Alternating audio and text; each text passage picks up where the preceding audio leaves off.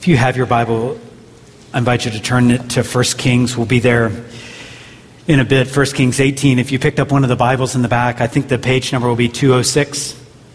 206.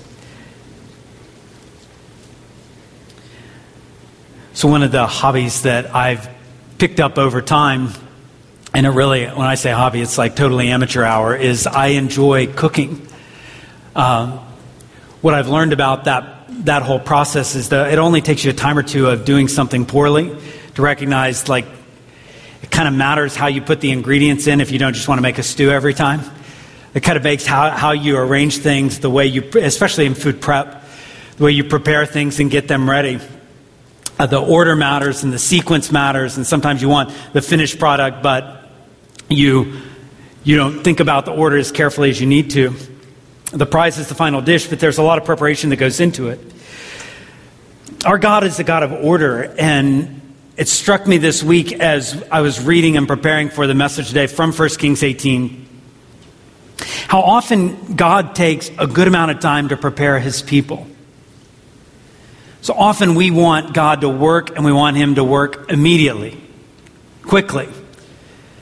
But often God is taking time to develop his people to develop situations and circumstances. When, when God prepares a woman or a man and orchestrates circumstances, when the fullness of time comes, make no mistake, he acts decisively. But sometimes the preparation takes a while.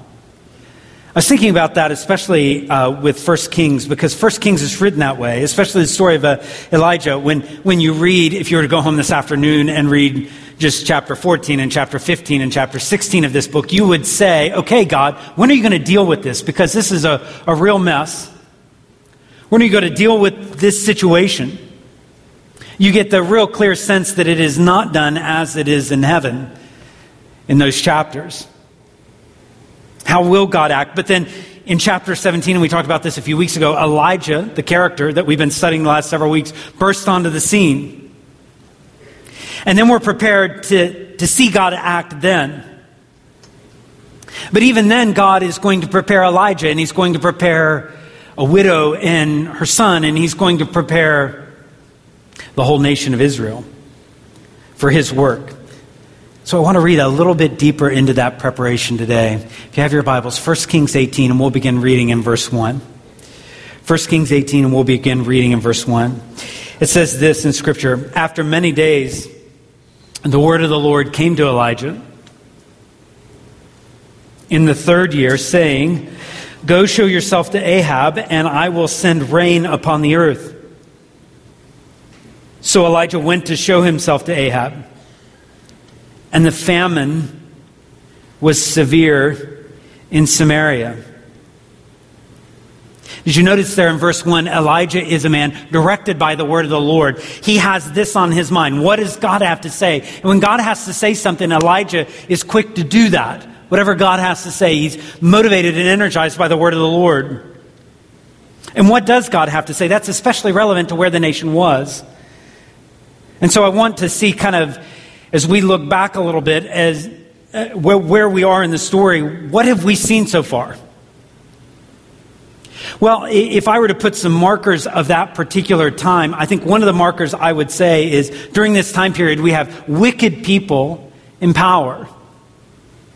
So, as you read the story of Elijah that we've been tracking with the last few weeks, we have the story of wicked people in power. And before we introduce some of this cast of characters that are the wicked people in power, let's just remember the proverb, Proverb 29 2, that says, When the righteous increase, the people rejoice, but when the wicked rule, the people groan. When the righteous increase, or, or some translations even say, when the righteous are in authority, when they flourish, people rejoice, but when you have wicked leaders, the people just groan. So, who are some of the wicked leaders? The wicked people in power. One of them is King Ahab. And sometimes it's hard to remember, like, all the kings and all the geography and history of the Bible. But King Ahab, it, there, has been a civil war in Israel, and the, the nation has split. And King Ahab is ruling over the northern part of the kingdom. Scripture says that he holds this particular distinction. No one outdoes him in wickedness. he, he's topping the charts for that particular characteristic. So wicked people are in power. He's often pictured a little bit as a helpless person in some ways. I mean, he's the king, so it's a weird picture, but, but he doesn't get his way at times and he throws tantrums. He's, a, he's an interesting character in Scripture, but he's a, an evil one that doesn't seem to be that powerful except for the fact that he leads the nation in wickedness. Married to King Ahab is Queen Jezebel. And so all the, like, all the stigma attached to that name comes from this particular individual. Jezebel, it seems like her marriage with Ahab is more for political reasons, kind of an alliance so their countries could benefit, a, a mutual trade agreement. Seems like much more of that than necessarily romance. And Jezebel has targeted has targeted the people of God, particularly the leaders of the people of God, the God of Abraham and Isaac and Jacob. She wants to exterminate them, she wants to kill all of them. She's also brought in another, another God, another false God, into the life of the nation of Israel, a false God named Baal, and Ahab doesn't do anything to address it. And so this, this reminds us not only are, are there wicked people in power, but it is an idol filled world. So if you were to live in that time period, if I were to live in that time period, we would, it, it would be an idol filled world. Although I'm not sure that anyone would have necessarily put it that way. For many, they might have just decided, you just go along to get along. I don't, I don't necessarily see any idols here. I don't, I don't I'm not really paying attention to that. And sometimes our spiritual senses, this happens to us at times if we don't watch it, our spiritual senses get so dull that we can't recognize that there are things that are competitors to the one true God in our lives. Sometimes it's as if like our glasses get fogged up and we can't quite see, spiritually speaking, what's really going on in our heart and, and in our world, maybe, maybe in the lives of Christians around us. We just become too accustomed to living with this. I'm not sure anybody would have said, yeah, our, our whole nation has a problem with worshiping idols. I don't think they would have said that, but, but, God's people are always, are always told to give God total allegiance. 100%. That's what he commanded. That's the first command, isn't it? Have no other gods before me. And actually, the reason why God can make that sort of demand, which is a huge demand, no other gods before him, the reason why he can make that demand is because he's the God who has written all of our stories. He's the God who created us. He's the God who made us. And even before God gives that command in Exodus 20 to have no other gods before him, he says, I am the Lord God who brought you out of Egypt. I'm the one who, sh- I'm the one who has shown you grace, and because of this, no other gods before me. Reminds me of the words of Jesus that no one can serve two masters. And yet the people of God have, have brought in Baal and they brought in uh, an Asherah pole and they've, they've decided they can actually worship lots of gods. They can have many competitors, many rivals to the one true God. But in God's mind, mark this down, in God's mind, divided allegiance is no allegiance at all. A divided allegiance is no allegiance at all. And the fact that you may not recognize, and I may not recognize instantly all the competitors to God, the fact that I may not recognize that my materialism or my love of pleasure or your pride or your greed or sex or power have become so important to you, the fact that you may not recognize it doesn't mean that your heart's not divided. James says it this way a, a, a double minded a double minded man is unstable in all his ways. And even from Deuteronomy, and Jesus echoes this very same command that we should love the Lord our God. And then the 100% words start flowing out. You should love the Lord your God with all of your heart, and all of your soul, and all of your mind, and all of your strength. 100% words. It's an idol filled world and that divided allegiance has meant there's really no allegiance to God. it's not only an idol filled world, it's also a time of desperation. These are desperate times. Desperate times because, as we read a moment ago, there had not been rain. Not been rain for three years. Sometimes it's hard to live in, like, kind of put our mindset back into an agrarian kind of agriculture mindset. But if rain doesn't come for three years, certainly back in that time, with, without the technology we might enjoy in that region in the world, it's an issue. It becomes very, very desperate.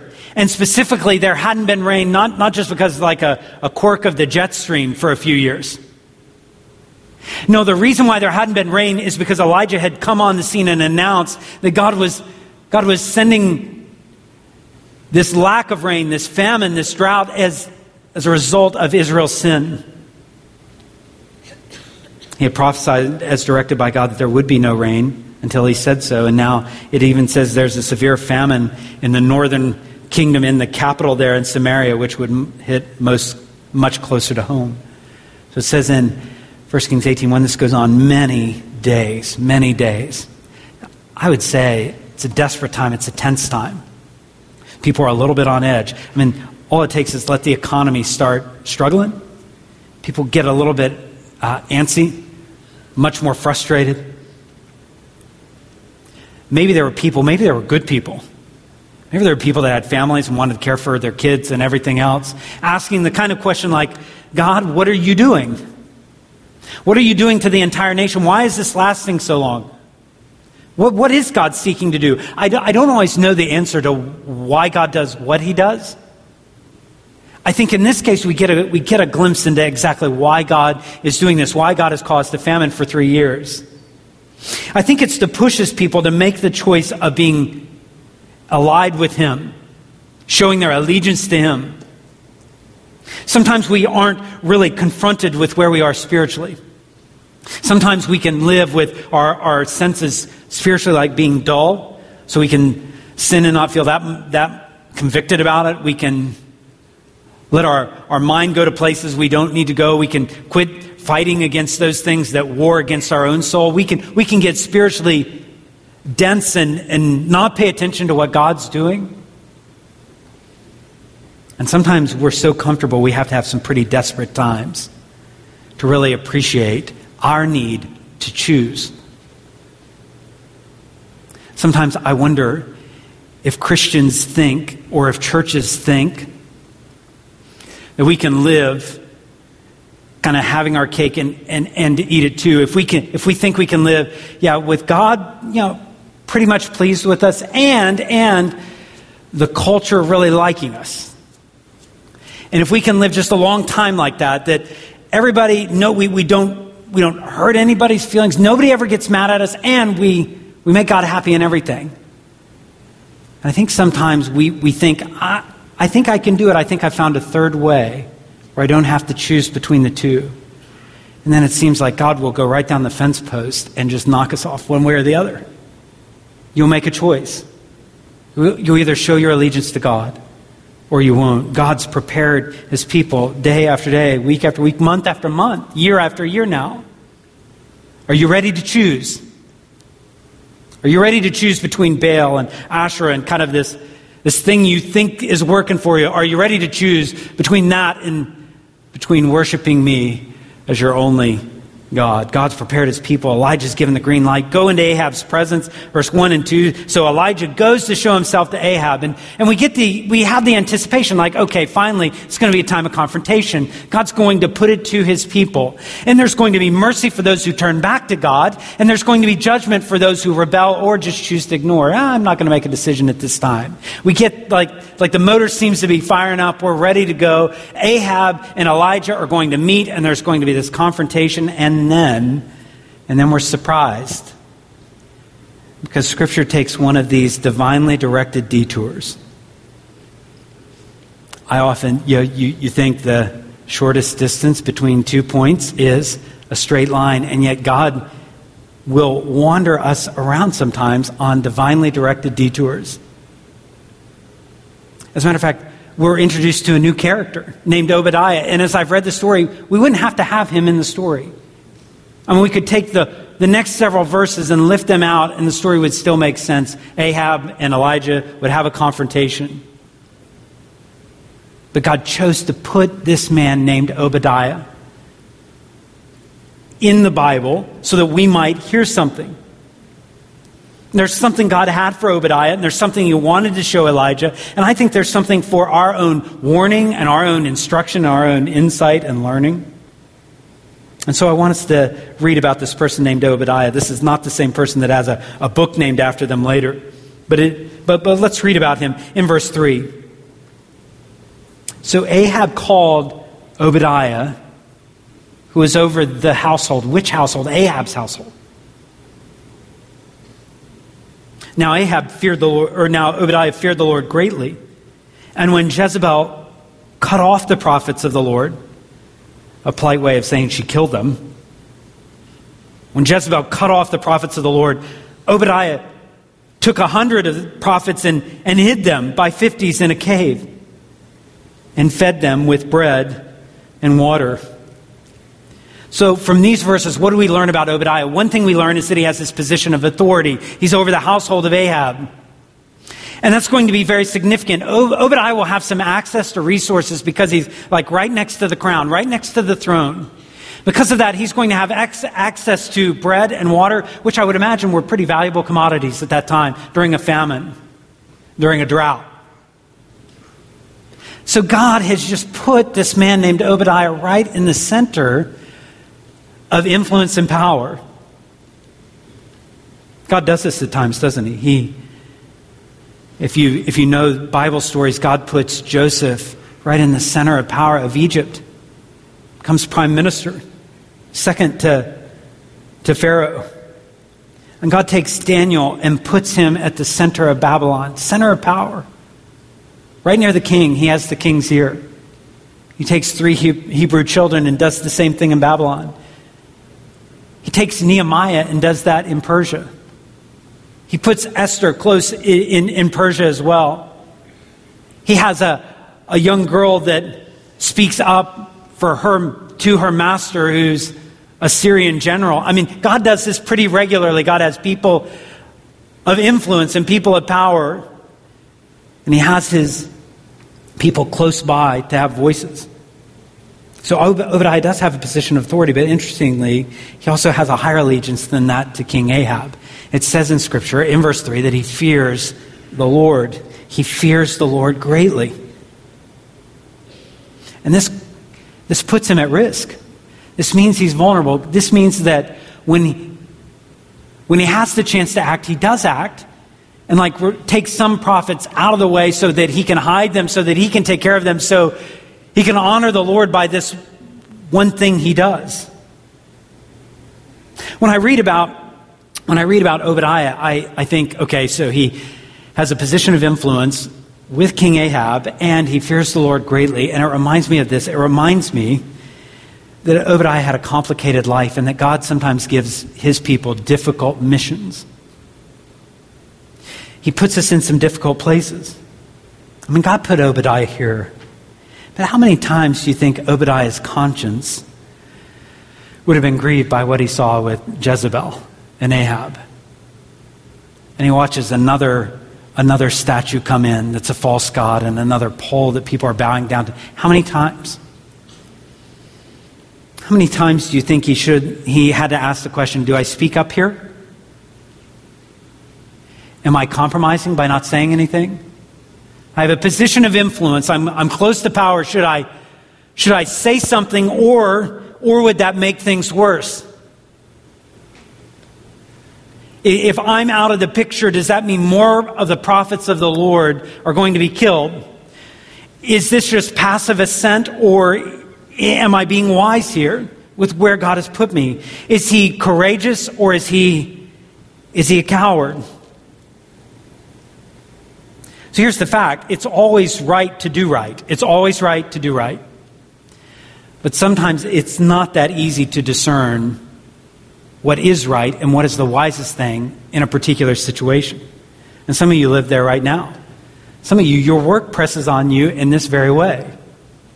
Like there, there's ethical things where it seems like it doesn't seem so black and white, and it seems like you're in a gray area and you have a position of influence and you want to use that well.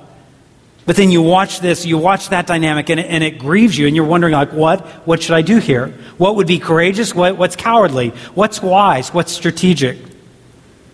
We recognize life gets complicated sometimes, and I, I just want to tell you if, if you feel that press, if you feel that pressure of, like, well, what, what should I do? I, I feel some, some dilemmas here, and I, I want to tell you, first of all, you should not go it alone. You should Ask the Lord. That's why James 1 5 would say, if any of you lack wisdom, let him ask of God, and God will give generously. He's not going to keep anything back. But I also want to say, you've got church friends and a church family to invite. And maybe you, over coffee or over lunch, you say, here's, here's the challenge right now. I need some perspective on this. Because I really don't know if I'm doing the right thing or the wrong thing, or the wise thing or a foolish thing. Sometimes with distance, I mean, we have, I don't know what, 2,800 years, it's easy to go, well, you just ought to trust God. Obadiah, do the right thing. God will take care of the rest. And all that sounds real good until it's you right in the situation going, but I don't know the end of the story. So let's ask God, who gives generally, ge- generously. As I was reading this story, it did remind me of something. So we got two, two characters who fear God, don't we? You have Elijah. We have Obadiah. And Elijah is bold kind of marches into the king's presence and says, This is what's going on. And we have Obadiah who's discreet and quiet. Which one really fears God in this, in this scripture? Well, they both do. It's just helpful for me to remember that those who fear the Lord, those who walk with God, it's not a one size fits all. Because there's times you look at a person like Elijah and you go, my goodness, that person is so bold. They have so much courage. They're not afraid of anything.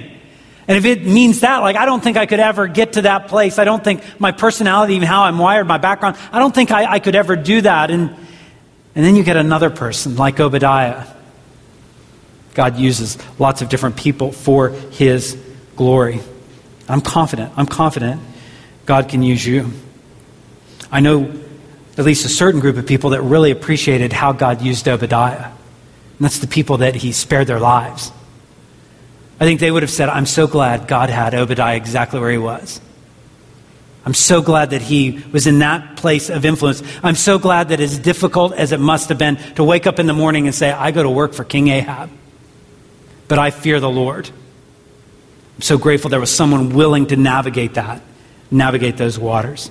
Let's continue reading. Let's walk through this text and ask the Lord to speak to us as this new character, Obadiah, has come on the scene.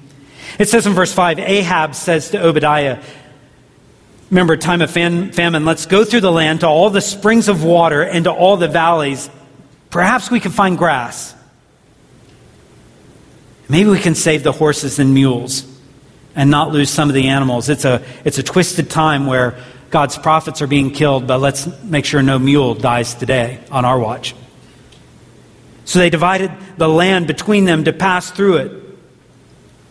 And Ahab goes in one direction by himself, and Obadiah went in another direction by himself. Make sure you take note of the fact that Ahab is the king, King Ahab, but he's been reduced to like almost an errand boy here. We're playing hide and seek with animals. Obadiah, you got, don't you think the king had like 100 people that could be doing this? He just kind of snap his fingers and they go this way and they go that way, but we got the king out there looking around trees trying to find animals. Again, it shows you how weak Ahab is, even though he's the king. And Obadiah is going to get put in a position where he has to make a decision. Look at verse 7. So Ahab and Obadiah have split up. Obadiah was on the way, and behold, Elijah met him. And Obadiah recognized him and fell on his face and said, is it you, my Lord Elijah? And he answered him, It is I. Go tell your Lord, behold, Elijah is here. Obadiah had done a lot for the Lord, but like he's going to protest this. Ah, there's, there's a problem with what you just asked me to do, Elijah. Look at what he says in verse 9. Obadiah says, How have I sinned? What did I do wrong to deserve this? How have I sinned that you would give your servant into the hand of Ahab to kill me? You see, as the Lord your God lives, there's no nation or kingdom where my Lord has not sent to seek you. Elijah, Ahab's trying to find you. And, and when they would say, Elijah's not here, he would, he would take an oath of the kingdom or nation that they had not found you. And now you're just telling me, go tell your Lord, behold, Elijah is here. Do you see the questions? I mean, for the second chapter in a row, Elijah is getting asked the question like, What did I do wrong that you showed up in my life? What did I do wrong? Do you realize the position you're going to put me in? Are you trying to s- sign my, my death sentence here? Everyone's looking for you. The rulers are of the country are looking at you. You are a marked man, and I'm just going to waltz back in and say, Oh, Elijah's here. And Elijah's name even means, and some have pointed this out, Elijah's name means, My Lord is God. And so you're going to have me just walk in and say that, yeah, my God is the one true Lord, and He's here. You realize what position you're putting me in. And Obadiah is not finished expressing his concerns. Look at verse 12. And as soon as I've gone from you, the Spirit of the Lord, this is what's going to happen.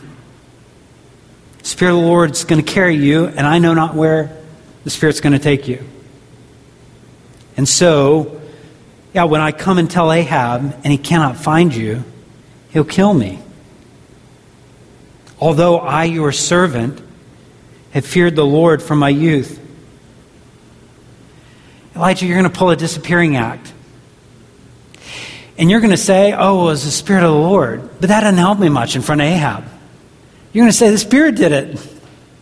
But I'm not going to be able to say, I saw him and he's right there. Do you realize what a position you're putting me in? Even if I say it's the Holy Spirit.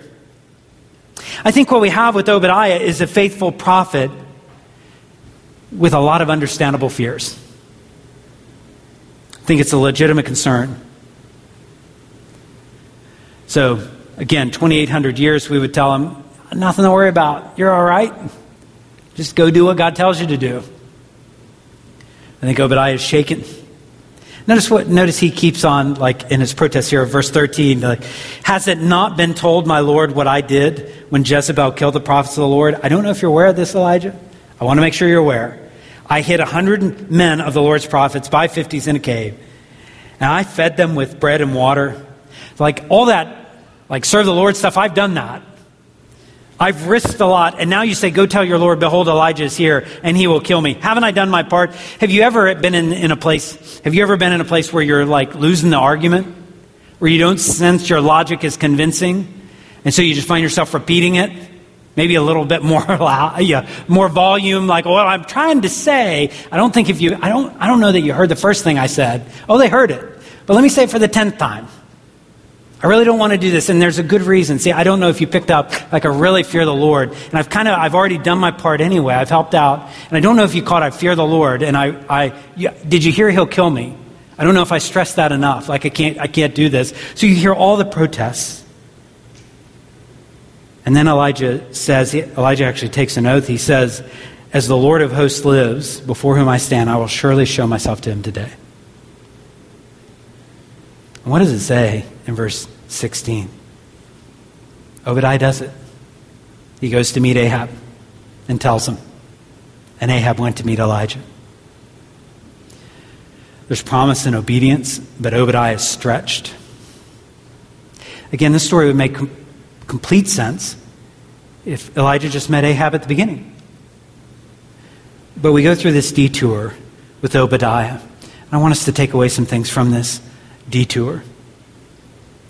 Because I think just like Obadiah, you and I will have some moments where it's count the cost moments.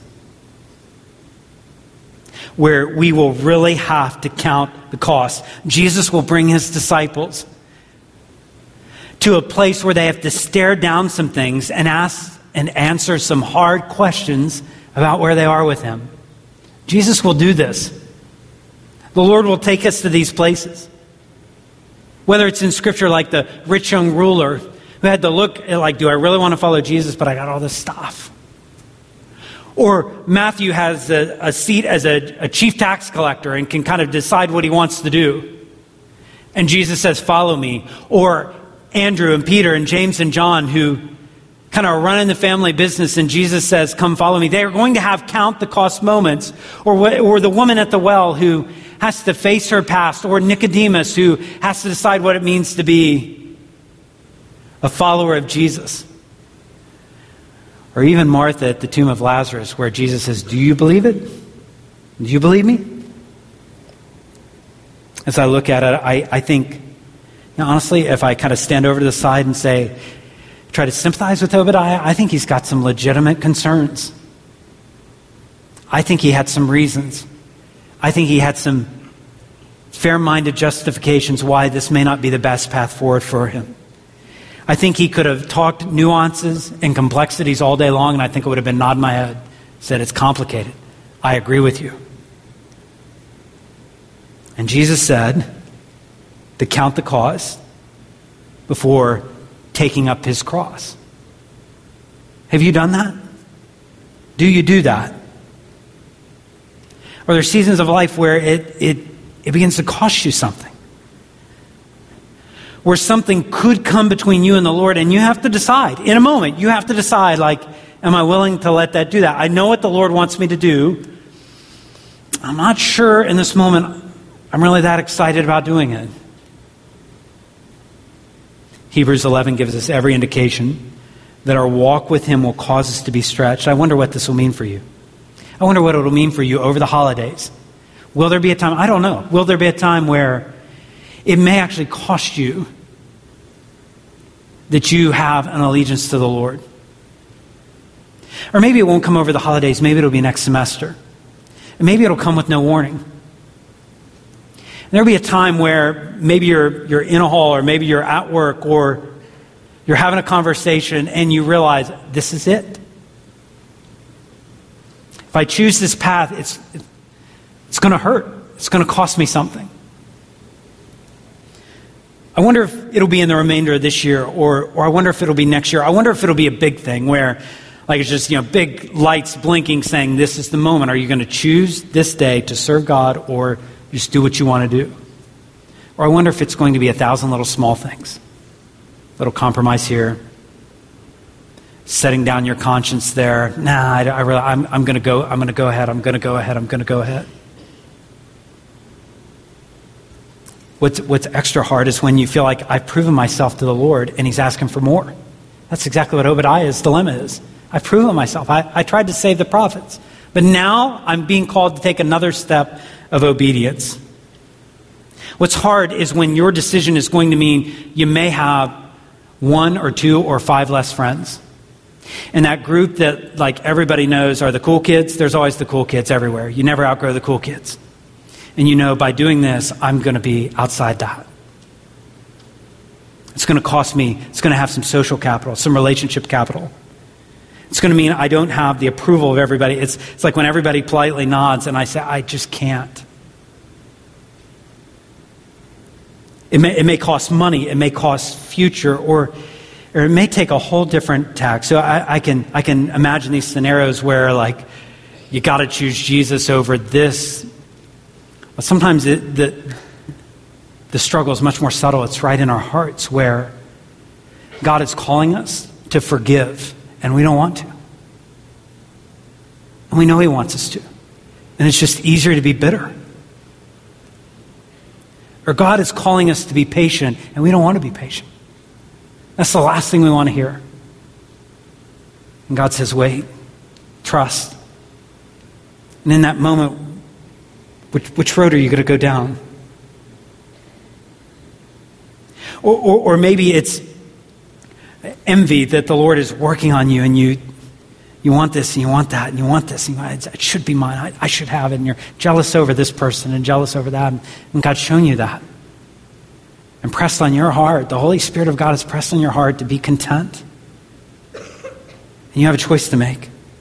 Or maybe it's your lack of self control or your speech or your judgmentalism or your pride or your selfishness. Or we could just go on and on and on where the Lord brings us at, at times. And sometimes it doesn't feel like it's, it's earth shattering. It just feels like that small thing where, you know what? I, I don't want to forgive and I am going to hold on to my bitterness. I, I, I don't want to live without this particular comfort. I, am going to go ahead and, and, make myself happy. I, I don't want to go this way. I, I want to think of myself in this way. So, Lord, I hear you, but I, I'm going to do my own thing. And in those moments, we make a decision, don't we?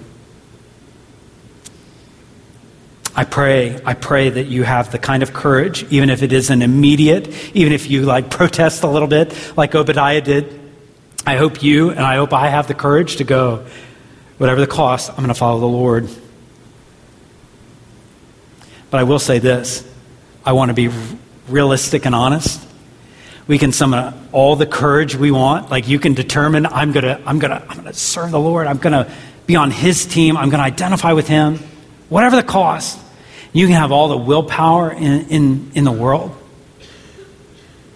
And you can still walk into the heat of the battle and fail, and fail miserably.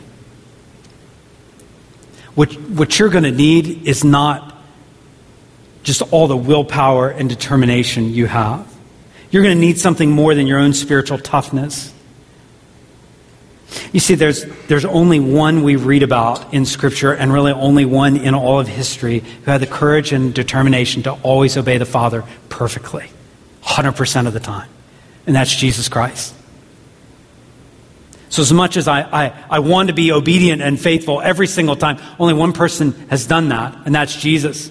And, and the good news about who Jesus is is that that life he lived of perfect obedience was in our place for us.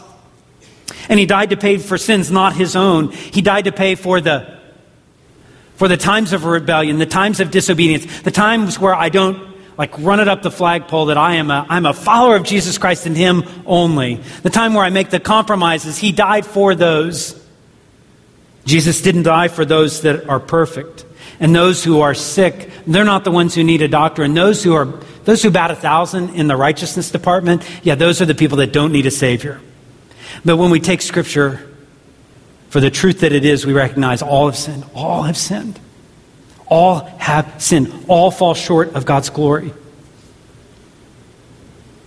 And Jesus dealt with that very sin by his sacrifice on the cross. So, the good news that this church has to offer is not to tell you to behave, get in line, and tough it out. That actually wouldn't be good news because you can't live, live that way permanently. Neither can I. The good news is that you can believe and receive. You can believe what Christ has done and receive his gift of forgiveness. And if God's at work in your heart, you need to talk to someone. I, I pray you'll do that before you leave today. About what it means to have that relationship with Christ. So when we know that Jesus has done a work on us and for us, then we go back to these same moments of obedience where we are called on to follow Him and not turn our back. We go back to those with something different inside of us, and that is we have the work of Christ that assures us. We have the Holy Spirit inside of us. We've been born again. We have new desires. We have new power that we did not have before Christ came into our lives. We go back to those and we hear the Lord say, Forsake all and trust me. They say, In our own strength we could not but in your strength we can. We hear the Lord say, Walk wisely in this world, be holy, for I am holy. And we say, In our own strength, all the willpower in the world, we couldn't do that. But in God's strength, we can walk holy. We hear Jesus say, You deny yourself, you deny yourself, you take up your cross, you follow me, you follow me. And we say, In our own strength, oh, that'd be impossible. Because we've been born again, we have a new life, we can. He's given us the Spirit and called us to follow. This morning, what I'd like to do is close our time here. In a moment, we'll sing, but I'd like to close our time praying the Lord would give us courage to obey, just like uh, Obadiah obeyed. That as we see God preparing, writing a story that maybe we don't know all the details, that God would give us grace and strength in the moment to be faithful to Him. Can I pray and then we'll sing?